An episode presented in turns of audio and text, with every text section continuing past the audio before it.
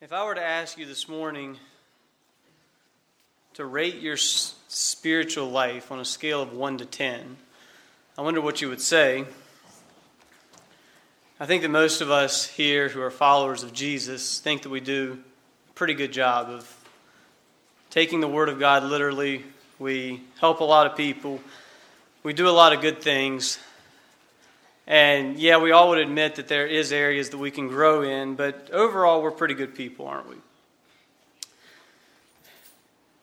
In 2001, a man by the name of Jim Collins wrote a book.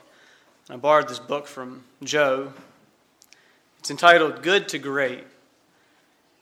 And Jim, along with a large group of researchers, spent five years doing a lot of research on different size companies, mainly big corporations trying to discover what it was that made some businesses achieve greatness. And they had benchmarks they had set up that this is what the business had to do to be great.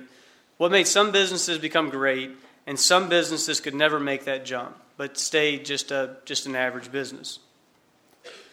So they researched this for five years, and after their research was complete, Jim concluded that the biggest hindrance to a company becoming great is that the company is doing okay and they don't pursue greatness. So, in other words, being good is the greatest hindrance to becoming great. And here's how he starts his book he says, Good is the enemy of great. And that is one of the key reasons why we have so little that becomes great.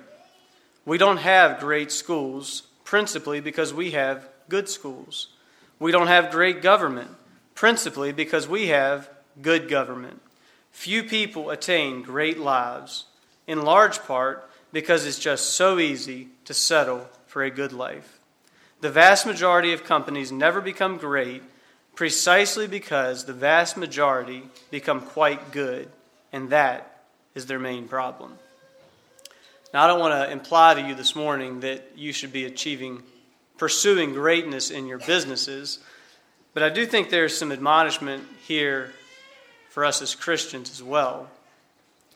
Now, I don't know much about Jim Collins. I don't know that he's a Christian, but I think it would have been fitting in, his, in this paragraph to add this sentence. Very few Christians become great Christians principally because the vast majority are good Christians, and that is their main problem. I've entitled this message this morning, Striving for Perfection. And my message is taken primarily from the last half of Philippians 3, so you can turn there.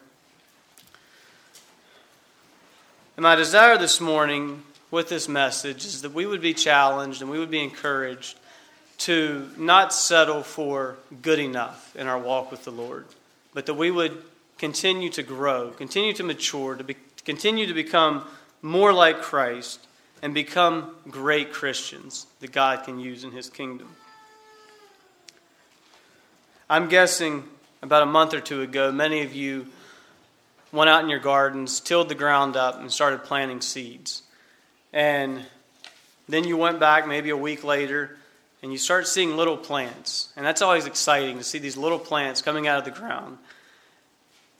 But then we come back a week later, and if we still see a lot of little plants, we're not excited anymore. Suddenly we become discouraged. and We start trying to find out what's wrong because there's not growth. And then once these plants mature and become big plants, then what do we expect? We expect fruit. If, if the plant looks beautiful but doesn't produce fruit, then we know we have a problem. So we want growth, we want maturity, and we want fruit. The same way with our children. We love our little children, we love our little babies, but we don't want them to stay that way.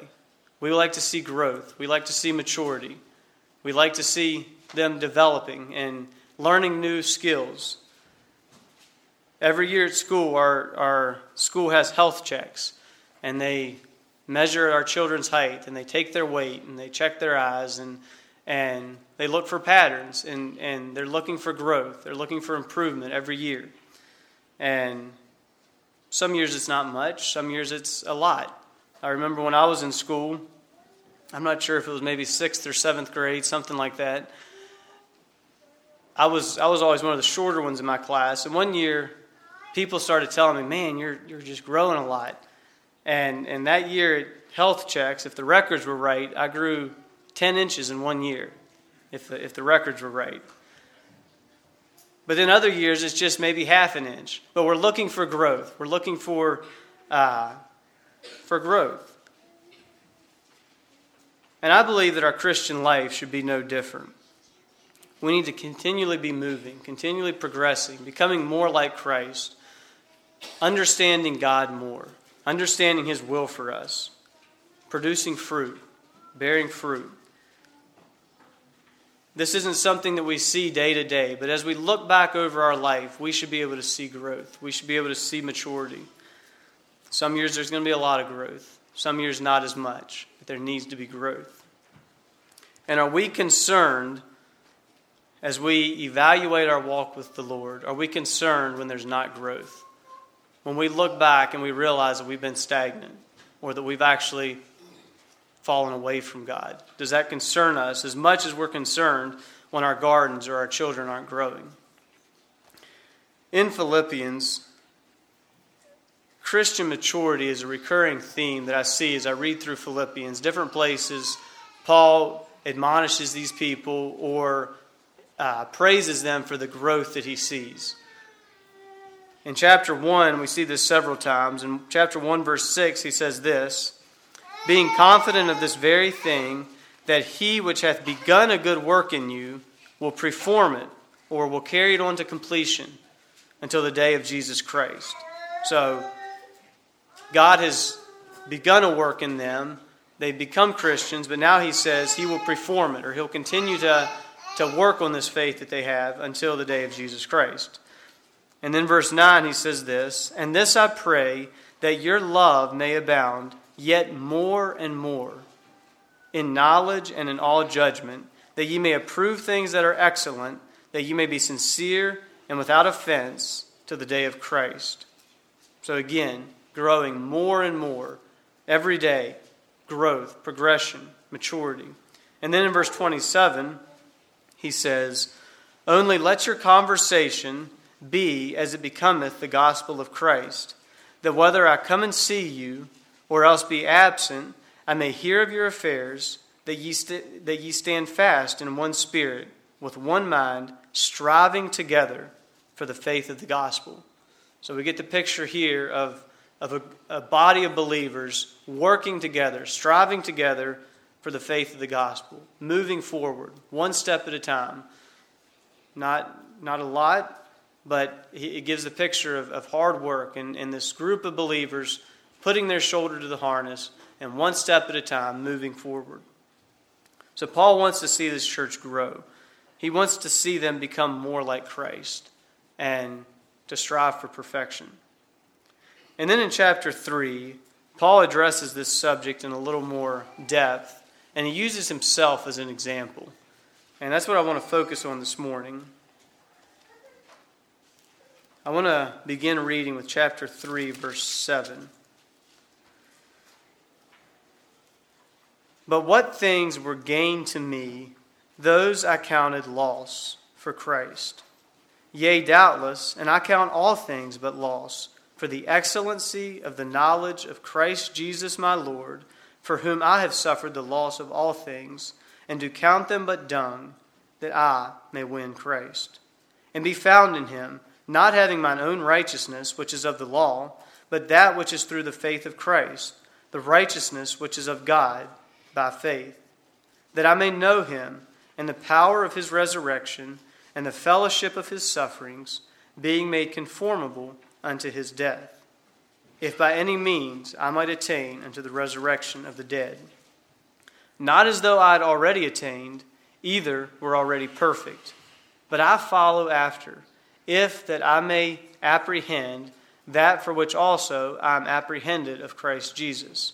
Brethren, I count not myself to have apprehended, but this one thing I do, forgetting those things which are behind, and reaching forth unto those things which are before I press toward the mark for the prize of the high calling of God in Christ Jesus. Let us therefore, as many as be perfect, be thus minded. And if in anything ye be otherwise minded, God shall reveal even this unto you. Nevertheless, whereunto we have already attained, let us walk by the same rule, let us mind the same thing. Brethren, be followers together of me, and mark them which walk, so as ye have us for an example. And then I want to jump down to verse 20. For our conversation is in heaven, from whence also we look for the Savior, the Lord Jesus Christ, who shall change our vile body, that it may be fashioned like unto his glorious body, according to the working whereby he is able even to subdue all things unto himself. I find it interesting. Paul is someone we look up to. Paul is someone who was inspired by God to write scripture. Uh, he, was, he was a great apostle of Jesus Christ. And yet in verse 12, he says, I'm not perfect. I'm not perfect, but I'm trying. That's, that's what I'm striving for.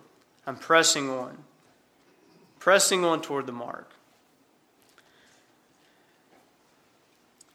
So, what can we learn from this passage? I wrote down six things that I see in this passage as being imperative for us as Christians who are striving for perfection, striving to grow, striving to become more like Christ. And the first one is we must be willing to let go of our past and focus on the future. And we find that in verses 7 and 8, and then again in verse 13. Now, I don't know what you think when I say we need to let go of our past, but I can imagine that you're thinking our failures, people that have wronged us. Uh, that's typically what we think about when we think about forgetting the things behind us. It's, it's those things in our past that we, we would rather forget. The times people have hurt us, the times we've messed up, the things we regret. But if you look at the context of these verses, Paul is actually talking about the things that people would have looked up to him for. The first part of chapter 3, Paul shares all the reasons why, in the eyes of the Jews, he was a great man. He was circumcised as a young boy, he was from the right family, from the right tribe, the right nationality. He says, concerning the law, he was a Pharisee. He was, he was blameless. And as far as his zealous, how zealous he was, he was he persecuted the church. He did he went all the way.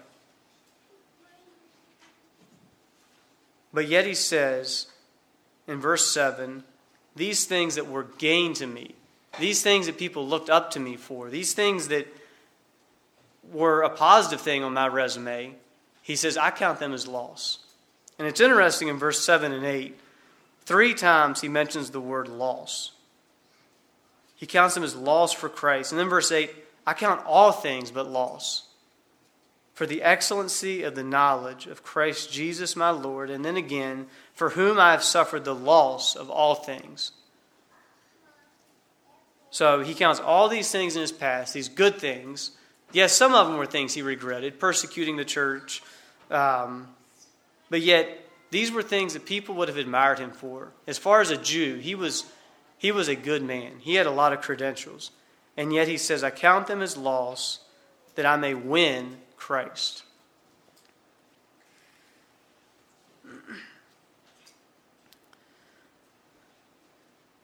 I think Paul recognized that if we hold on to things in our past, whether it's good things or whether it's bad things, it's going to hinder us in our march forward. It's going to continue, it's going to hinder us in our growth. It's easy to hold on things in our past, to hold on to things in our past. Some things are good, some things are bad, but we hold on to those things and it keeps us from moving forward.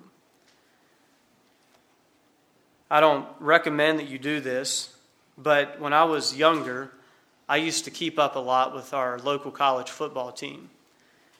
And I think it was in 2004, JMU won the national championship. And that was that was great. You know, this they were they were the best. And this was exciting for JMU fans. And the next year, going into the next season, everyone was excited. You know, they had had a good recruiting class. They were the number one team. They were projected to win it all again. Uh, it was it was exciting. You know, where's this team going to go this year? And I, I, did, I didn't look this up to I'm, I'm, to verify what I'm saying. I'm just strictly going off my memory. But it was either the first or second game they played that next season was against I believe it was Coastal Carolina, and it was a smaller school. It was a newer school. They didn't really have a. Uh, I think their football program was fairly new, and so JMU was projected just to, to blow them out. And even Coastal Carolina's coach said he had watched footage and JMU was, was way better than them. But you can guess what happened. JMU went down there to this underdog school and they lost. They got beat. The number one team in the country, and they got beat. And afterwards, the coach for JMU said something like this. He said, Yeah, he said, we went down there expecting an autograph session, and a football game broke out, and we weren't ready for it. What he was saying was, we came down here as heroes. We were reveling in last year's successes. We were, we were the greatest, and we forgot that we, we had a football game to play, and we didn't come prepared. And I believe the same thing can happen to us. As we have victories in our Christian walk, as we have successes, as people praise us, it can, it can make our heads swell, and we can get confident, and we can forget that the battle is still raging, that we still have a, a war to fight. So let's be encouraged by our successes. Let's, let's learn from the past, but then let's remember to press on, to take up our cross, to put on the armor of God, and to keep fighting. If, if we're out plowing a field and we spend half the time looking back to admire our straight row, our, our row isn't going to stay straight very long. Or if we're painting a wall and half the time we're admiring the, the beautiful job we're doing, we're soon going to have paint where we don't want it. We must be looking ahead, focusing on what's ahead, becoming more like Christ. And then in verse 13, Paul says, Brethren, I count not myself to have apprehended, but this one thing I do, forgetting those things which are behind, and reaching forth unto those things which are before, I press toward the mark. We all have things in our past that are unpleasant. We all have things in our past that are exciting, victories we've won. But whatever it is, we need to let it go and look toward the future continue to grow, to continue to become more like Christ. Never forget that we're in a battle. The second thing, then, that I see in these verses is we must persevere. Paul says in verse 12, he says,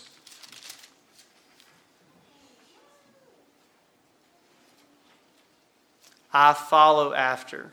Or the NIV says, I press on. And then again in verse 14, he says, I press toward the mark, giving the idea of it not always being easy, but he's, he's pushing forward. That's, that's what he's trying to do, one step at a time, pushing, pushing forward, pressing on, continuing to make progress. So Paul's attitude is I'm forgetting what's behind me and I'm pressing forward. I'm putting my shoulder to the harness and I'm pressing forward. Becoming great at anything is never easy. It takes work, it takes perseverance. It doesn't happen overnight. I think this is even more uh, encouraging when we, when we remember that this passage was written by Paul from prison. He wrote this in prison. And if you go to chapter 1, verses 12 through 14, Paul says this But I would ye should understand, brethren, that the things which have that the things which happened unto me have fallen out rather unto the furtherance of the gospel. So he's saying, me being in prison, me suffering these hardships, have actually worked to further the gospel of Christ. And then he goes on to explain that more. He says in verse 13, so that my bonds in Christ are manifest in all the palace and in all other places. And many of the brethren in the Lord, waxing confident by my bonds, are much more bold to speak the word of to speak the word without fear. So Paul is saying, these hardships I'm facing, these things I'm going through, God is using them to advance his kingdom. And so even though it's hard, even though it's painful and uncomfortable, I'm pressing on, one step at a time, because God is using these circumstances to further the gospel. He says the gospel is being uh, spread because I'm in prison, and other Christians are, are becoming more bold because they, they see me in prison. So we need to learn from Paul's attitude that no matter what I'm going through, no matter what I'm facing, I'm going to press on. And I'm going to trust that God's going to use my circumstances for His glory and for the furtherance of His kingdom. And then the third thing, we must have a goal. Paul says, I press toward the mark. He wasn't just aimlessly moving forward, but he had a goal in mind. He had a mark that he was aiming toward. We're going to struggle to be victorious in the Christian race if we don't know where we're headed, if we don't know what's, what's ahead of us, if we don't know the, the, the prize that is waiting for us. We must have a goal. I want to read a few verses out of 1 Corinthians 9. Paul here is talking about a runner in a race. And here's what he says Do you not know that those who run in a race all run, but one receives the prize? Run in such a way that you may obtain it. And everyone who competes for the prize is temperate in all things. Now they do it to obtain a perishable crown, but we for an imperishable crown. So he's saying in a race, there's a goal in mind, there's a finish line.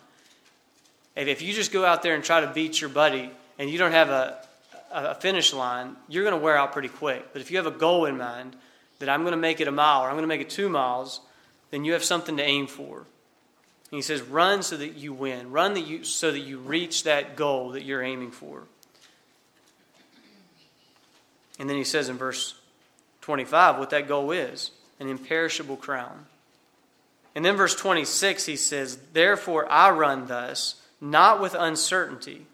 Thus I fight, not as one who beats the air. So Paul had a, a fixed goal in mind. He had a purpose in life. He was, he was moving forward, uh, knowing that, that, that there was an end in sight, that there was a finish line. He was living with a purpose. So, what was Paul's goal? Well, he tells us in verse 14 I press toward the mark for the prize of the high calling of God in Christ Jesus. So, what's the prize of the high calling? That's heaven, right? Well, I think it's more than that. Paul's goal was an imperishable crown, but it wasn't just that. If we go back to chapter uh, to verse 10 in chapter 3, Paul states his goal a little more clearly. Here's what he says, verses 10 and 11 That I may know him, that I may know Christ, that I may grow in my understanding of Christ, who he is, what he wants for me, and the power of his resurrection. Now, so far it sounds good, right? We all want to know Christ. We all want to experience his power. But then look what he says next and the fellowship of his sufferings. Or I believe the NIV says the fellowship of sharing in his sufferings, being made conformable unto his death, or being made like him in his death. If by any means I might attain unto the resurrection of the dead. So, Paul's ultimate goal was eternal life, but it was more than that. Paul wanted to know Christ better. He wanted to, to experience his power, and he wanted to share in his sufferings. He wanted to become like Christ in his death. And that to me is a real challenge. We, we like the Christian life to be comfortable, we like it to be uh, filled with peace and joy and love and happiness. But how do we respond to tribulation? How do we respond to suffering? And that's something that is very encouraging as we look at Paul's life. He experienced much suffering, and yet he rejoiced in it. He, he, was, he counted it a blessing that he was able to suffer for Christ. I've related with a young man over the past number of years who has struggled in his Christian life. And I've always been, I've gotten frustrated, I guess, as I've related with him and as I point out things in his life that, um, that he needs to grow, areas he needs to grow, whether it's his music, whether it's the places he goes, the friends he has, whatever. But the one thing that this young man continues to come back to is so you're telling me that if I do this thing, I'm going to go to hell? Or you're telling me that if I don't do this, I'm going to go to hell? Or you mean that everybody that listens to this kind of music is going to go to hell? And I've, I've tried to get through to him that that's not, the, that's not what matters. It's not about whether or not you, get, you escape hell. It's how is my life glorifying God? Am I growing in my walk with Christ? Am I doing everything I can to please Him? That was Paul's desire. And I think too often we, we try to do just enough possible to make it into heaven, barely squeak through the gate. And if we can make it into heaven, why does the rest matter? But that wasn't Paul's attitude. He was doing everything he could to know Christ, to glorify Christ, to be like Christ, not just attain that final reward of heaven, but to be like Christ, to share in his sufferings, to tell the world about him. So, what is your goal? Is it okay with you if you're just an average Christian? Or are you striving to be a great Christian? Are you focused on, on the goal? If we have a goal in mind, it's going to affect everything we do. In, in the passage I read from 1 Corinthians 9, Paul uses the example of an athlete a runner and a fighter. And there's a lot of people that are good at a sport, but there's very few people that become great at a sport. But I think the one thing that separates a good athlete from a great athlete is a great athlete dedicates their life to it. I read somewhere that a typical athlete spends five to six hours a day training. And you've probably read stories of athletes and the diets they have and the, the workout regimens they, they follow. They've dedicated their life because they want to be a great athlete. They want to be the best. They have a goal in mind. The same way for a Christian. It's not real difficult to be an average Christian. But if we're going to be a great Christian, we need to dedicate our life to it. It's going to affect every area of our life. Everything that we do is going to be affected by our goal. And then the fourth thing, we need each other. As we strive for perfection, we need each other. And I see that in verses 15 through 17.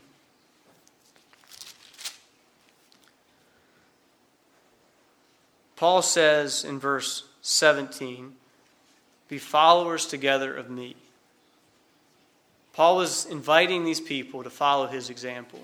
But he didn't just say to follow me, he says, And mark them which walk, so as ye have us for an example. Or, I think the NIV makes that a little clearer. He says, Take note of those who live according to the pattern we gave you.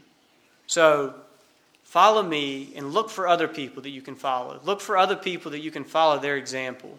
And, and do this together. Don't try to do it yourself.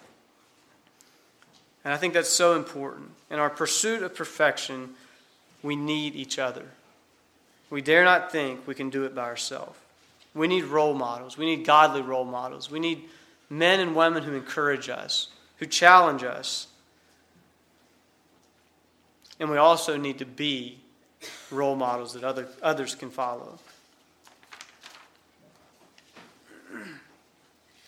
Turn to Ephesians chapter 4.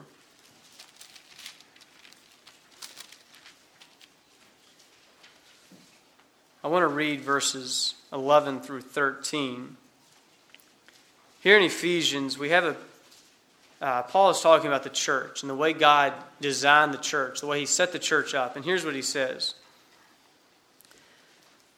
And he gave some apostles, and some prophets, and some evangelists, and some pastors and teachers. So he's saying here that God designed the church with diversity. We all have different roles, we all have different talents, we all have a different place to fill in the church. That's the way God set it up.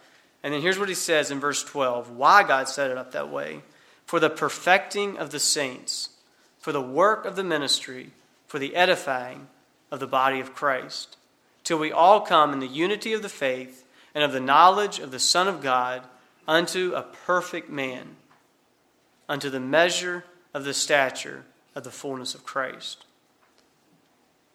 That's what the church is for. That's part of the role of the church, is to build each other up, to, to help us to grow, to become more like Christ, to perfect us, to wear off our rough edges, and make us people that God can use, make us grow, make us mature. God designed the church that way. He designed the church with diversity so that we can help each other. If we were all the same, we wouldn't need each other.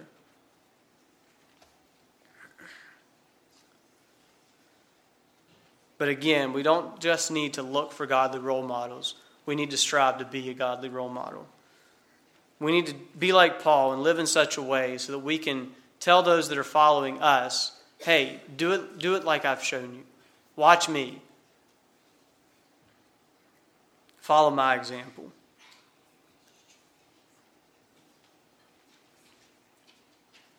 We can also help each other to perfection by our prayers. In Colossians 4, verse 12, we read about a man we don't hear about a whole lot named Epaphras. And here's what it says about Epaphras it says, He is one of you, a servant of Christ, saluteth you, always laboring fervently for you in prayers, that ye may stand perfect and complete in the will of God. So here was a man who spent much time praying for his brothers and sisters so that they would become more like Christ they would become perfect and complete, it says, in the will of God. So even if maybe because of our age or our location or whatever, we can't be a role model to someone, we can't be someone they watch physically, we can still pray for them and we can encourage them that way. But I do want to point out that as important as it is to have role models, we can never fully rely on man to be our perfect example. It's interesting. Paul tells the church in verse 17 to follow his example. And yet in verse 12, he says, I'm not perfect. So even Paul, this perfect role model that he tells people many times, follow me, he also says, I'm not perfect. And we need to recognize that. If I think it's easy to judge our spirituality by looking at other people and we judge ourselves against other people. But if people are our benchmark, they're going to let us down. They're going to fail at times. The Word of God must be the benchmark that we judge ourselves by. It must be the standard that we hold ourselves accountable to. And our brothers, our sisters can encourage us. They can, they can help us in this area, but the Word of God must be what we come back to. The fifth thing, then, we must always be conscious of who we really are.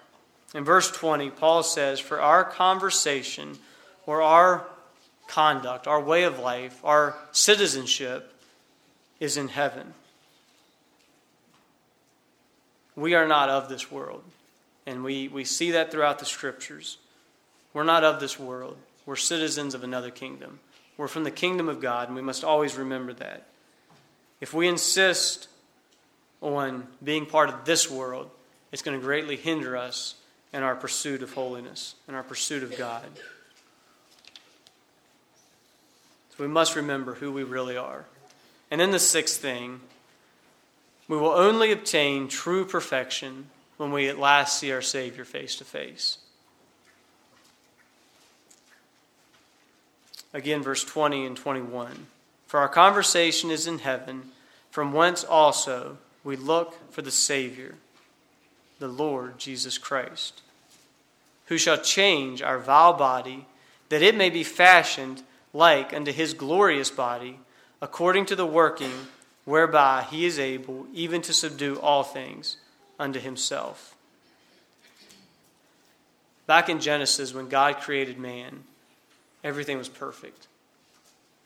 But because of man's choice, the curse and sin came on the earth. And since that time, God has begun to unfold his plan of redemption. And it's only through our Savior, our Lord Jesus Christ, that this redemption can take place. And this salvation begins to work in our life, and He saves us. But yet, this salvation is not fully complete until the church is taken home, until we see our Savior face to face. And that's when this plan of redemption is finally complete. And we will, our vile bodies will be changed and will be made like His glorious body. Again, we will be perfect. And that's, that's what we, that's what our ultimate goal is. That's when we will at last be reach perfection. So, where are you? Are you content with where you're at in your Christian walk? Have you let go of the things of your past? Do you have a goal? Where's your citizenship? Are you okay with being good enough? Or are you striving for perfection? I want to close with Philippians 4, verse 1. Therefore, my brethren, dearly beloved and longed for, my joy and crown, so stand fast in the Lord, my dearly beloved. Lord bless you. Let's have a song.